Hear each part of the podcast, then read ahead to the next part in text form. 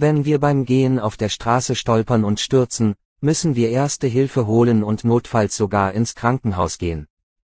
Ebenso, wenn jemand hart mit uns gesprochen hat, was ist die erste Hilfe dafür, damit es nicht hineingeht und verletzt wird?